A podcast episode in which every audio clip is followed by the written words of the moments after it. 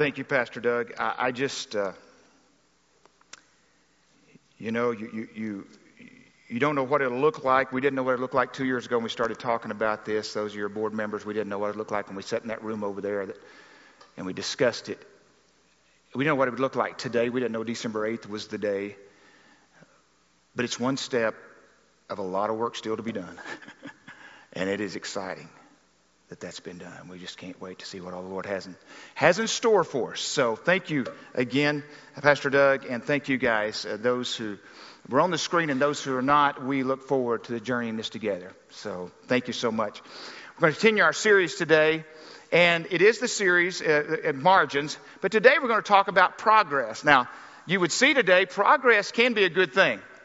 We feel like what just happened today and what we committed to here is progress from where we've been over the last year. You look in this, uh, if you looked at this building a year ago today, uh, we've made progress in this room right here. Some of you know, go, yeah, we did.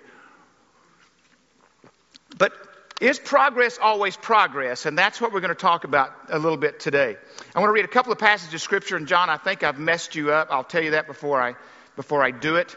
Uh, but I'm going to read two passages of scripture. One's Mark 11, 28 through 30, which we've talked about uh, quite a bit through this series. But I'm also uh, Psalm 23, but I was going to do the NIV version and I messed you up. But I, I mean the New King James. is what I was wanting to look at, but don't even worry about that because all of you guys memorized it this week because that was your assignment. So I don't have to worry about it. You already got it locked in here.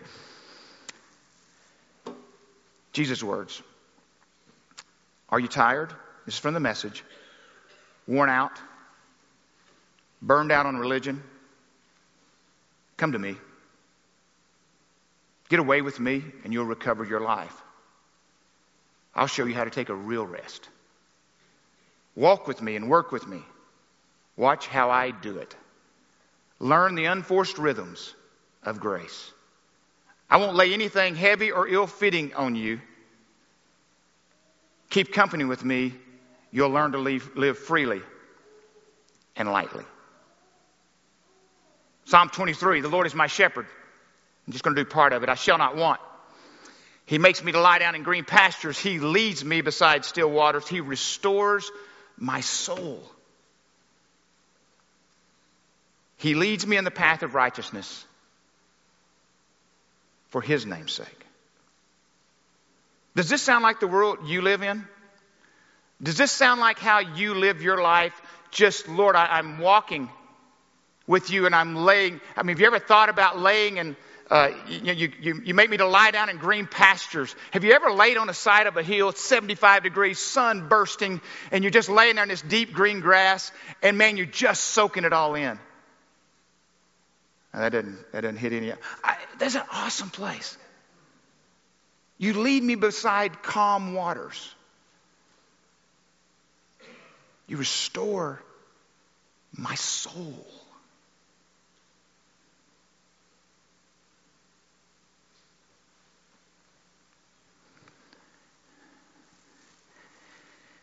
We live in such a fast paced, hurried world that you wonder is there any way to ever get off that pace?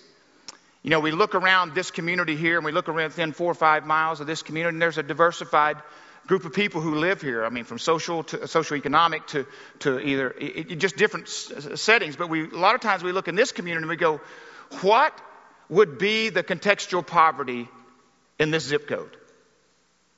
Well, it's not housing, it's not water, it's not food, it's not education. So, what would be that poverty that surrounds us here at Renovation Church? I would say exhaustion, marginless lives is probably one of the greatest poverties we have. And one of the challenges we have as a church is to not put more on the plate, but to help people begin to walk a different way, that there is a different way to live.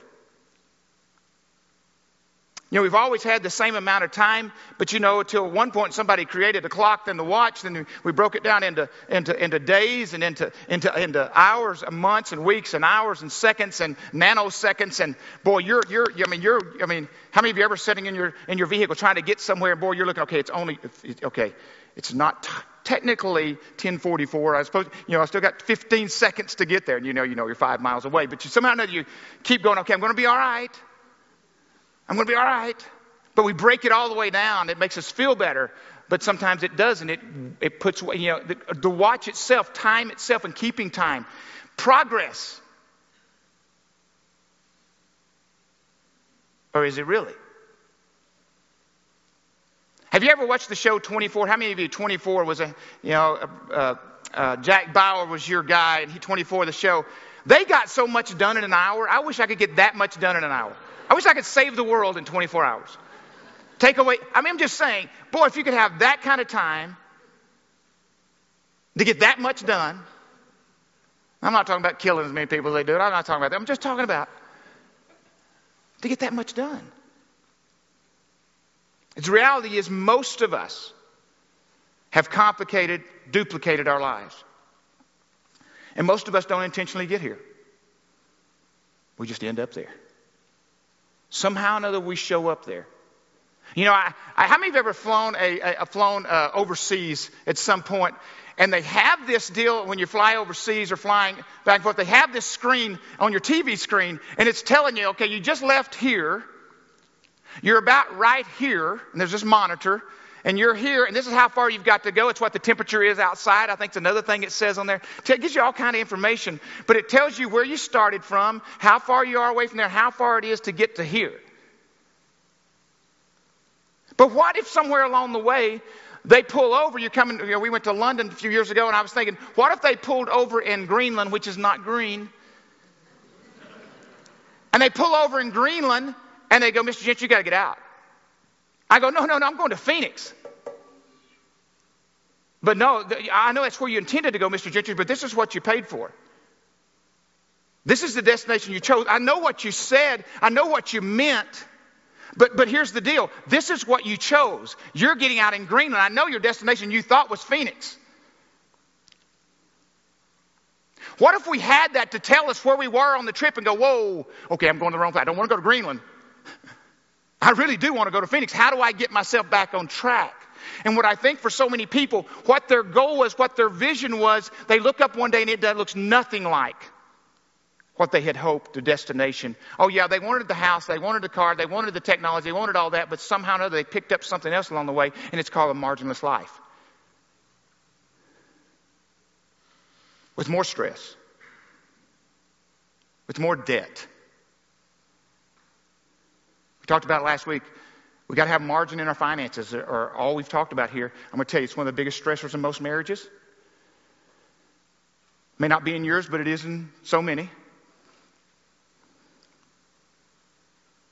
But it's interesting how we measure progress. I mean, we measure it by degrees, we measure it by raises, we measure it by houses.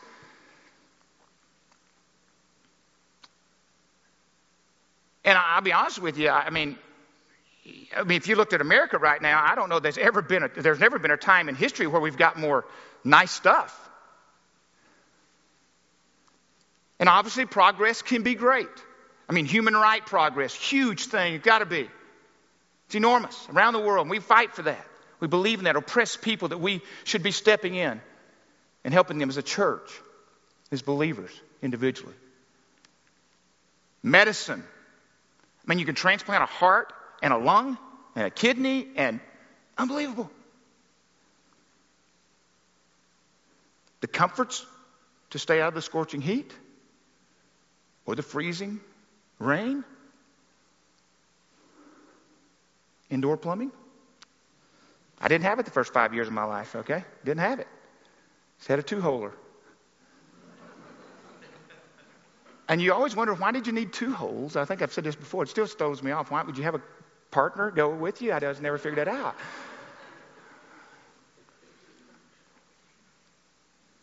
The clothes we wash and dry, to the food we eat, to the communication we have with people around the world we never would have if we didn't have the progress we've had. But you also see in that medicine, they'll advertise a drug on TV. Have you ever seen this? Have you ever noticed this? They, it's a minute long, and they spend 15 seconds telling you about the product and 45 seconds telling you how it's going to kill you. or make sure they clear all the law, make sure they covered all the lawsuits.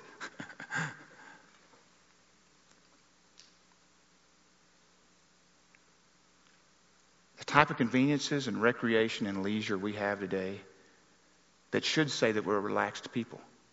It's what it should say the ability to go on vacations to destinations that were almost insurmountable for people before, especially the time that you would have to go on that vacation.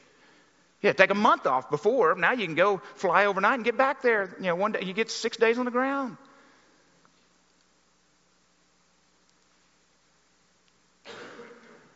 Yet stress and frustration somehow seems to have accompanied all this. See, progress almost always flows in the direction of increased pressure. Almost always. It's almost impossible for progress to give us less and less and simpler and simpler and slower and slower. Because I think one of the things that progress does, it feeds on one of our greatest fears, which we've talked about a lot here lately. It feeds on one of the greatest fears, and that is the fear of being left out. It is that fear of going, oh, they're going to notice I'm not like them. Somehow or another, they're going to notice that I didn't do what they did. We talked about that on Black Thursday or Black Friday or whatever it's called. You're afraid you're going to miss out. So the pressure to be there in front of the line and camp out. We have more time savers and less time. You know, Ron Crutchfield, I think years ago I heard this. I was trying to find the quote, but I know what the quote was. Was he said that the middle class in the 50s had to work a little over 40 hours to stay middle class. Now they have to work over 90 hours to stay middle class. You don't think that doesn't change the landscape? Of what you're required, what you should, as, as a person, should, should uh, really be aspiring to, because you may be left out from club sports. Oh, you're going to be left behind. I'm not saying it's right or wrong. All I'm saying is it plays off of fear. And you know it does. Your child, somehow or another, your child is going to be left behind. And I'm not sure we're turning out better athletes. I think we're turning out burnout athletes. That's what we're turning out if we're not careful. And I'm not, you do what you want to do, and some of you are headed up. I'm not saying you got to make up that, your mind for your own family. I'm just saying it's that pressure Oh, you got to take AP classes. You got to take more than you've ever been doing because you may be left out. Instead of enjoying life. And I'm not saying don't take AP classes and, and do those things. All I'm saying is progress itself speeds things up.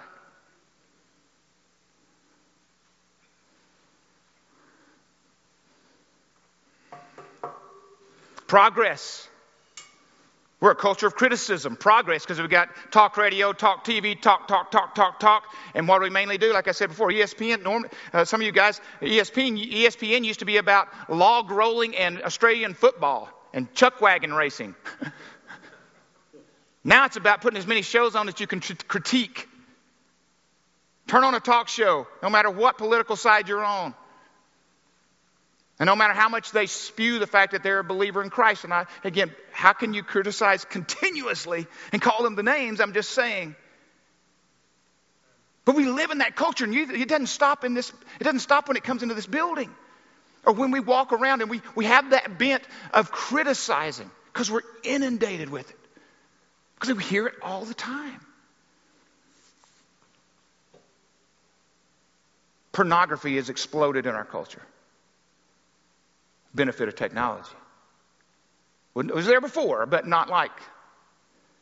I saw a teenager at a high school here in town a few years ago. I was there for a, a, volleyball tournament. I saw a group of teenage boys looking at pornography in the bleachers during the middle school. Nowhere you're safe and you're not safe. I used to, I just tell a guy, man, if you got a problem pornography on, on your computer, and that's the only way, that's what the, Pastor Kurt, I don't know how to stop. Take the, the, the power cord and stick it in your wife's pillow when you go to bed. That keeps you from getting up at 2 in the morning. Do whatever you take, but now, man, it's just there. It's access, not even really a way to follow it. Really not a way to follow it. I mean, not even to check on the history and on a phone and everything. Now it's just a different world. But progress. Identity theft. Who ever had protection for your identity before the last 10 years? Who was ever buried in credit card debt over the last up to about 20 years ago? But progress. You can buy it now, pay later. And you think that stops at your individual house? I think it transfers into your local government, your state government, and your national government. Progress. People used to borrow from us.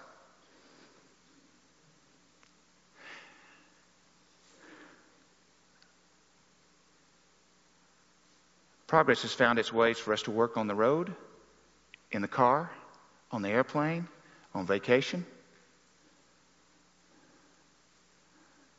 How many times have I hit that little button on the top of my droid?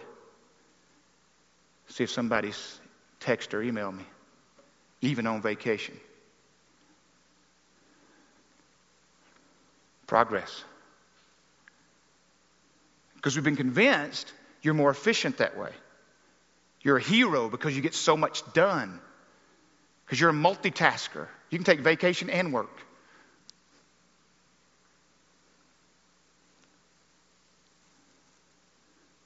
Progress hasn't been that great for relationships either, even though it can be. Those relationships that are far away from you, like people around the world, or I love it for my kids. We've got a pretty good size, the Gentry side of the family and the Goodwin side of the family, pretty good sized family. They, my family gets to keep up with my kids which before wasn't. It's awesome. You get to keep, if you're away from your grandkids or, or, or, whatever, you get a chance to see pictures. It's awesome. For people who are not with you. But if people who are with you all the time, it's brutal. It's brutal. If I had my phone up here, how many have you ever been sitting in a meal? Jan and I, I think I mentioned this, we went to oncology appointment not too long ago, and we looked in there, it's probably, and this all ages, I'm talking up to 60 or 70, I mean 60 or 70, 70 to 80, maybe 90 years old sitting in there, and everybody was looking down including Jan and I, except when I looked up to see everybody was looking down. we walk through the world with our head down. You know we do. And you know one of our challenges here at Renovation walk through the world with your head up in the eyes of Christ. Begin to see people the way Jesus sees them. But no, we're too buried. Almost, you know, youth group used to, all I worried about in youth group is somebody passing a note down the deal. Oh my goodness, is that long gone? And when soon, as soon as the thing's over with, they're all talking to somebody that's not there. Really? That's progress? Yeah, I like texting. I mean, it, it, helps me to get some, if I can just have information. Don't be trying to have a conversation with me by texting. You'll get a phone call. Information, all right. But conversation, no, no let's don't do that. Let's talk. But still, they, people can get you. And the bad thing about texting is people go, I texted you the other day. Oh, yeah, but I don't have mark unread on that like I do on my email, and I forgot it. It's 12, 15, 30 texts down now. Sorry. They're mad, though.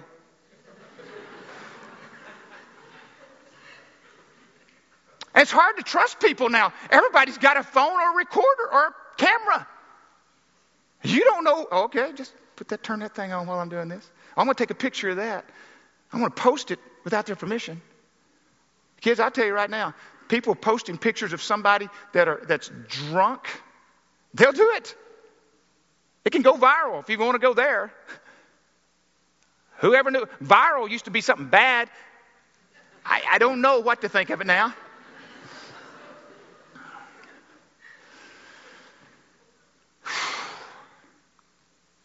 The worst part about all this is, you know, Facebook, just Facebook in the UK, United Kingdom, they attribute 33% of all divorces in the UK to, to Facebook now. Rekindling old flames, finding some, 33% of all divorces, and I think it's even, it's even creeping higher. The United States has got the same thing.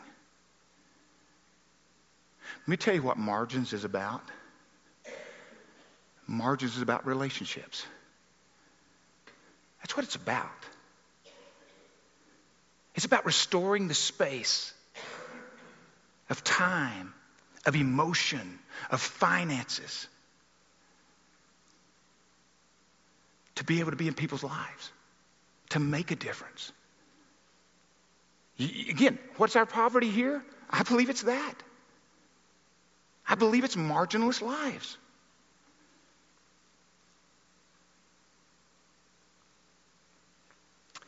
You used to, you had a pecking order of the relationships you were in. I mean, for instance, when I when our grandbaby was born uh, almost three years ago now, two and a half years ago, there were people that were not at the hospital saw her picture before I did. and I was in the waiting room 40 feet away. And I understand it. I'm not, it's not a knock on it. But what happens is we disseminate information to everybody, even the most fringe, fringe people that we don't even know. But the people who know us the most might not have, oh, you didn't see it on Facebook? Oh, I'm sorry, I should have called you. Well, part of it, I may tell you this if you're expecting me to see it on Facebook, we're in big trouble. I don't have a Facebook page.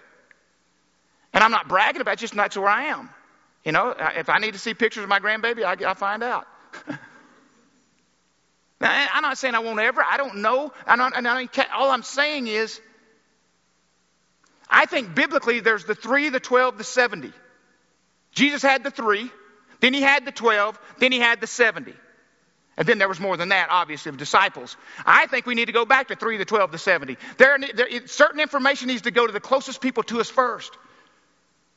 And then the next level, then the next level. I think it gives value to those people who've been investing in your life for so long.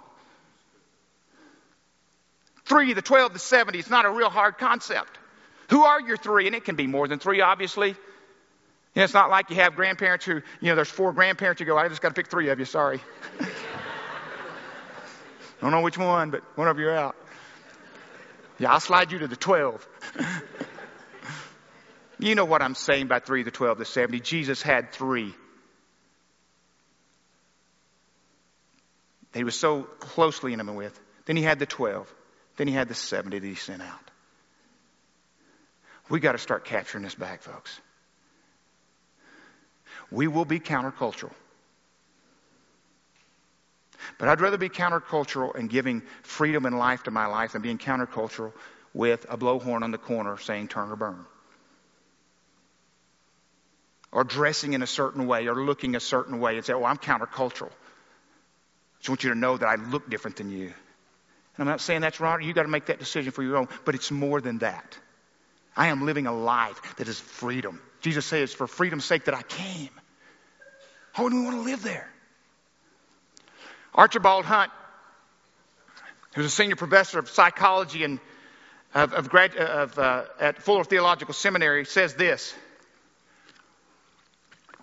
He says, never, let me read this first. Take that down just a second, John, my bad.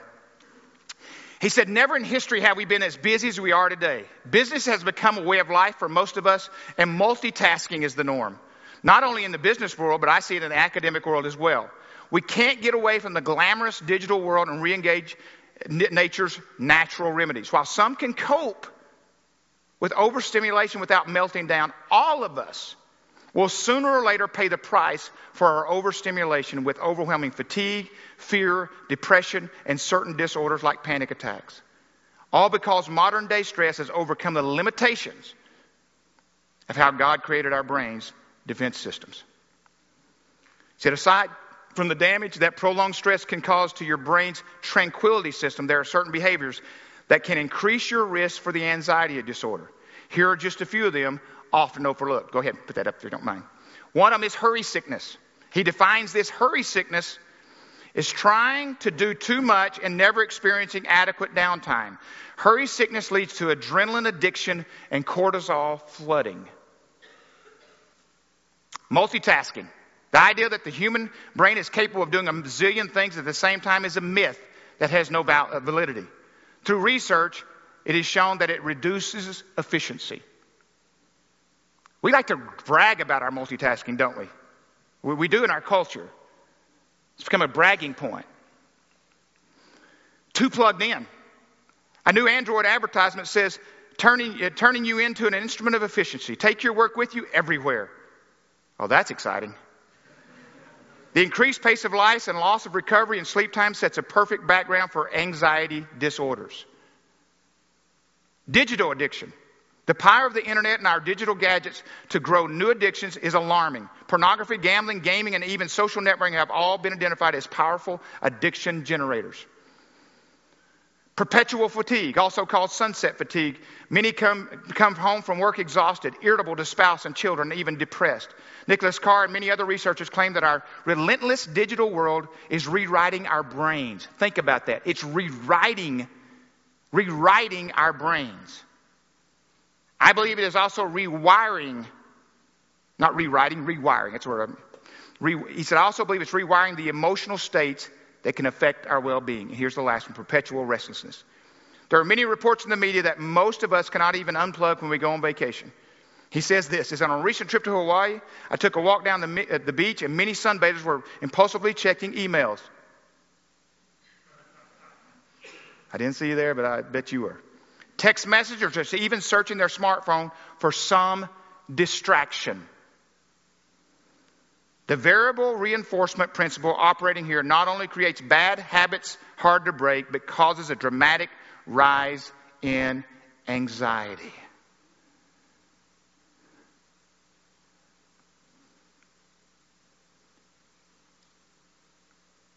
He goes on to say, There's no doubt in my mind that the need for such relaxation is built into God's creation, in other words, for margins. Scripture clearly admonishes us to be still. This is not only for our spiritual lives, but for the benefit of our bodies as well. He says, I cannot conceive how we can communicate with God when we are in a high state of stress. A close companion of relaxation, relaxation that we need to foster, therefore, is our need for spiritual disciplines like meditation, contemplation of God's Word, and meaningful worship. If we are, are to control our anxiety epidemic, therefore, we need to know how to run down the volume, turn down the volume knob of our lives and discipline ourselves to engage in those spiritual practices that we find helpful in connecting us with God. We'll talk more about spiritual disciplines next week as we wrap this series up. How do we get there? Richard, Richard Swenson, which most of you, many of you know, wrote the book Margin. Dr. Richard Swenson, a medical doctor who we've been basing this off of in many ways, ultimately out of Scripture, obviously, but he, gives a kind of a history here, and I want to read this, and, I, and sometimes I hate reading too much, but I hope this helps. He says, Margin was an unrecognized, unrecognized possession of the people of the past. Throughout most of history of the world, margin existed in the lives of individuals as well as societies. There were no televisions to watch or phones to answer. There were no cars, and travel was seldom undertaken. Daily newspapers were unknown. The media could not broadcast the cluster, the cluster of events. Now, I could go down that road, you know, anyway. Churches and communities did not offer 20 simultaneous programs. he had to go there. Let me break here. I, there's a friend of mine that just mentioned, used a phrase not too long ago. He called it spiritual pornography. It has stuck with me. And there's a couple of ways you could go, but one of the references he gave that, that just stopped me in my tracks is that nowadays you can go on the internet and listen to the greatest speakers in our culture. Francis Chan, Erwin McManus, I'm just name some off. Louie Giglio, uh, Andy Stanley, uh, Rick Warren. You can go listen to those, and you can listen to all five of them each week. But what's concerning about that is, then you come to your church and your pastor goes and you go, why can't you perform like him?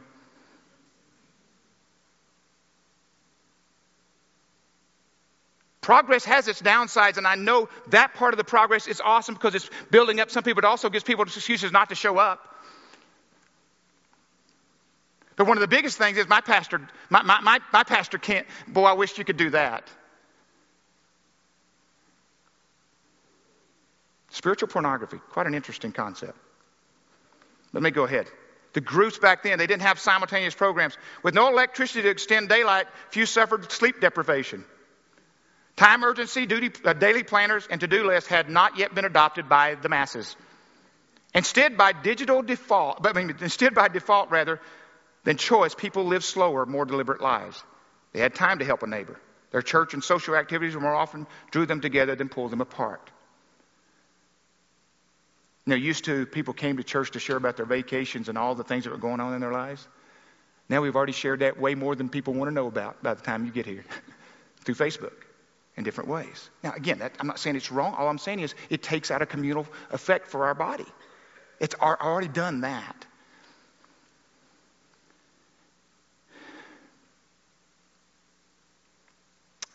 Says the past might have been poor and deprived in many respects, but its people had margin.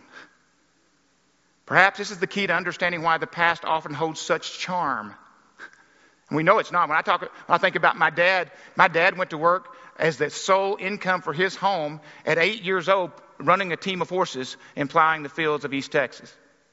That doesn't sound like something I want to do. Or to send an eight year old child out to do. Actually, I think you'd be arrested for that. That, but there was a charm about it, though. It is that margin of Sundays nobody did anything except played baseball, ate, and went to church in their lives. They'd get real creative in how they entertained themselves. Allie told me one time, she said, Dad, she'd always, there, the, my kids are a lot of times going, Dad, tell us another story about growing up. Because I could walk out my back door in Arkansas and go to thousands of acres and be gone all day long. And nobody worry about me. Now, I don't know what that says about my mom, whether she really concerned I was coming home or not. I hope that she did. But now you know what I'm saying because most of you, a lot of you in here know I understand that. But Allie said one day they'd go, Dad, tell us another story. She goes, I can, she said, I can see down there someday we're going to tell our kids, you know, one day their battery went out on the remote control. What a story. What a story. Progress progress. He said, Surely we overrate its positives, and that's what I was saying, at the same time overlook the hardships. Yet one suspects there must be at least some substance to our widespread nostalgia. Those who dismiss the feelings of fondness we have for the past with a hungry sweep of the hand are not being careful enough. Jen and I have come to this realization that we are and may have already done handed off to our kids a lifestyle that is complicated and tiring.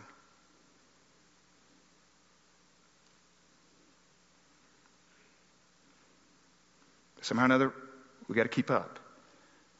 We didn't do it intentionally. We didn't. We, we landed in Greenland and thought we were going to Phoenix.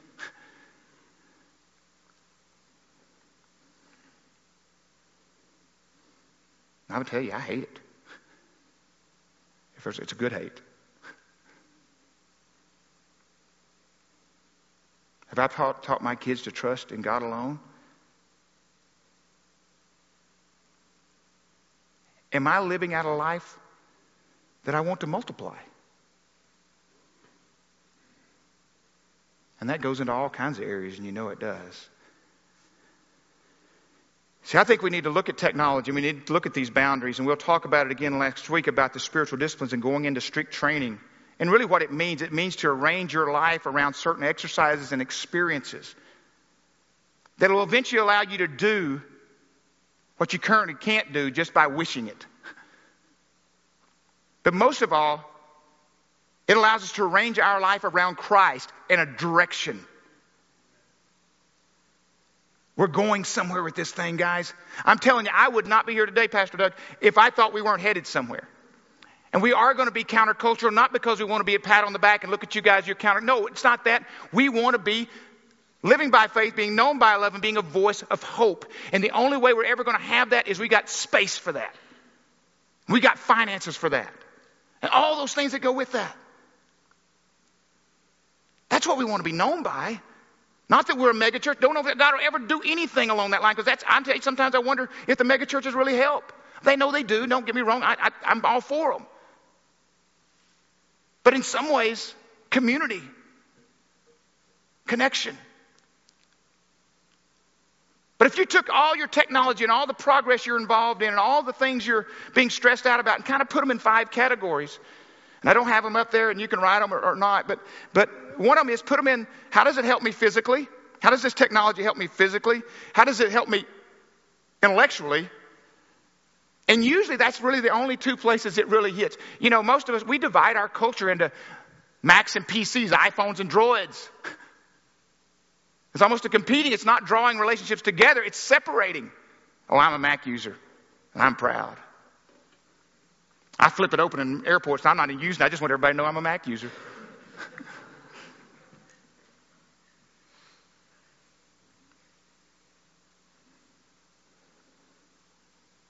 Does it help me spiritually?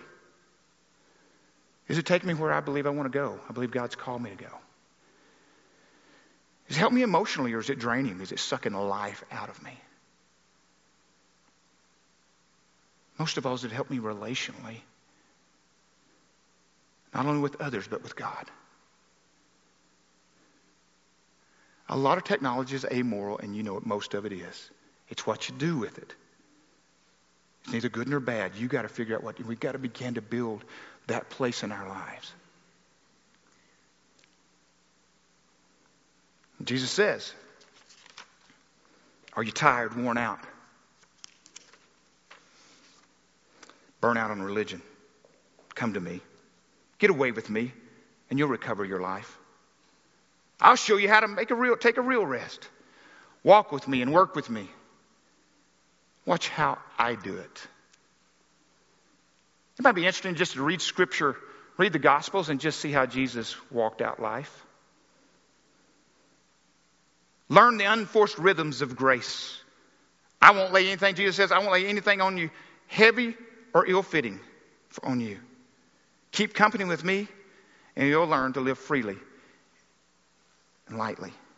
Let me say this, folks. God loves us so much, He wants us to live free. You know, when we talk about in the 23rd Psalm, and this is the message, go ahead and put that up. I, had that earlier. He said, Good God, my shepherd, I don't need a thing.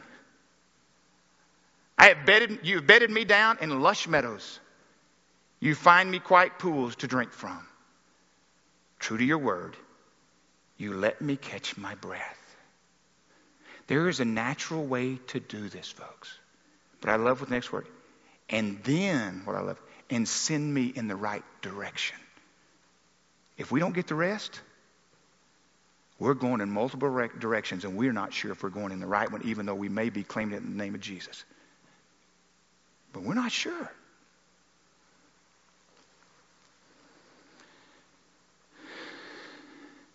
Even when the day goes through the death, through Death Valley, I'm not afraid when you walk at my side.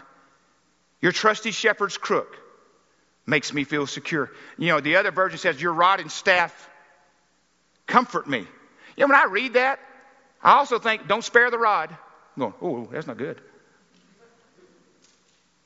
But you know what this means as a shepherd? The rod is about three or four foot long, got a little ball on the end of it. You know what it is? It's a weapon to protect you. It is a weapon. It's also a cattle prod. Okay, come on, come on, come on, come on, move, move, move. But it is a weapon. The shepherd carries the weapon to fend off predators. But if you don't stay in him and you go alone, he can't protect you. And the staff, it's got the, you know, you've seen the shepherd's staff, got the little hook on the end, about six or seven foot long. You know what they do with that? He uses it to pull you close, to inspect you and make sure you're okay, to lift the wool up and make sure you're all right.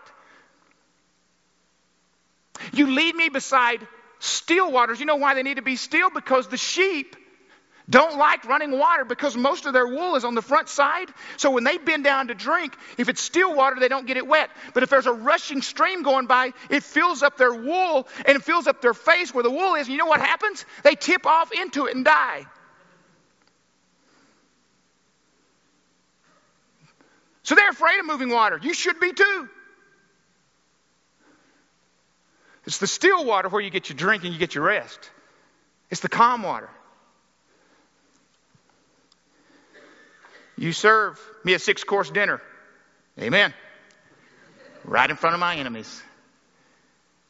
You revive my drooping head. My cup brims with blessings.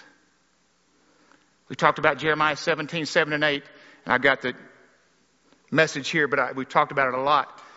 But blessed is the man who trusts in me, Trust me, God, God the woman who sticks with God. They're like trees planted in Eden, putting down roots near the rivers. Never a worry through the hottest of summers, never dropping a leaf. Serene and calm through droughts. countercultural, bearing fresh fruit every season. We all know we can mix into this culture and look like everybody else and stressed out and hurried and all that. We know we can. There's comfort in that because we're not left out. But boy, if ever something I was going to be left out on, I think being stressed out would be one of them I'd want to be left out on.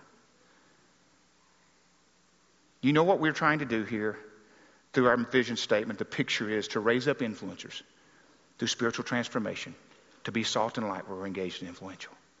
The Harvard Stanford study many years ago said this. Said the greatest impact in the future will not be technology or progress. It'll be the void of great influencers. Why isn't the church the place to begin to raise those up? I don't know about you, you know, but I am I'm really tired of trying to carry this and living this way. You know, the weight of all of it, I'll be honest with you, is maddening. I don't like it. I don't like getting used to it. It's killing me like it is you. And you know it. And God promised more than that. He promised way more than that. He promised rest. He promised He would teach us. But somehow or another, we keep thinking that's not what He meant. Come on, another, we just soon, just as soon keep wearing the weights. Whoops. That's how we roll. That's the American way. Let's figure it out. Technology.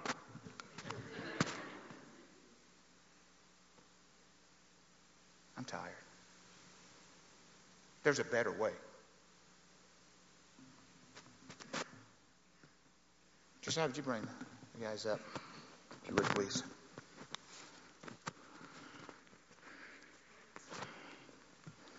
As we close this morning,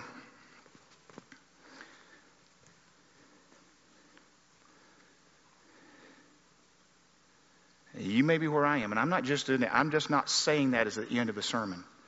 That really is how I feel.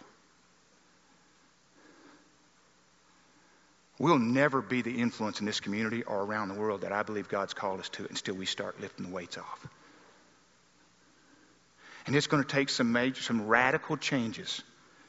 And you've heard me say before, the reason why it's radical because if it was easy, you'd already done it.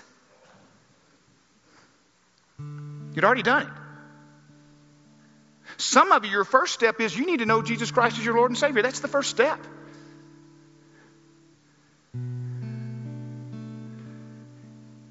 He, he says, Come to me. Those who are wore out. And I will give you rest. But it starts by knowing Him personally. And I'm not trying to twist anybody's arm or make them feel bad. I'm just telling you that's the step.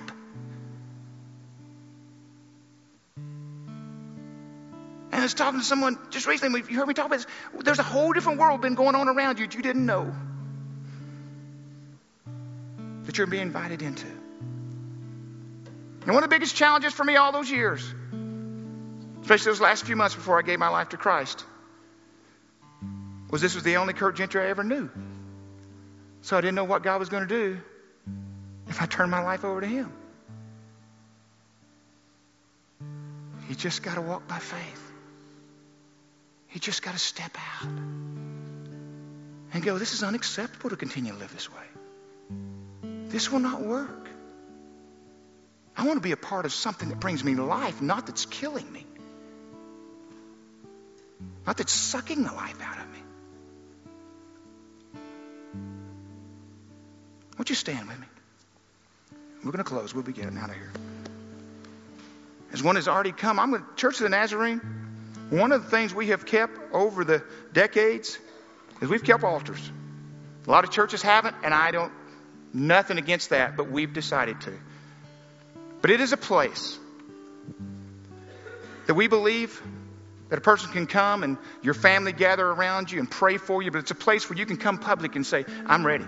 I am laying it down. I'm dropping it all right here. For some of you, it is today coming and saying, I'm ready to give my life to the Lord as my Savior and Lord. For some of you today, you've been walking with the Lord a long time, and it is just, you would say, I am not that one planted by the water right now. The heat has come, and man, I'm dying. I don't mean there's not difficult times, and believe me, I understand that more recently than, than in, in understanding it more than I've ever known. But oh man, I believe there's rest.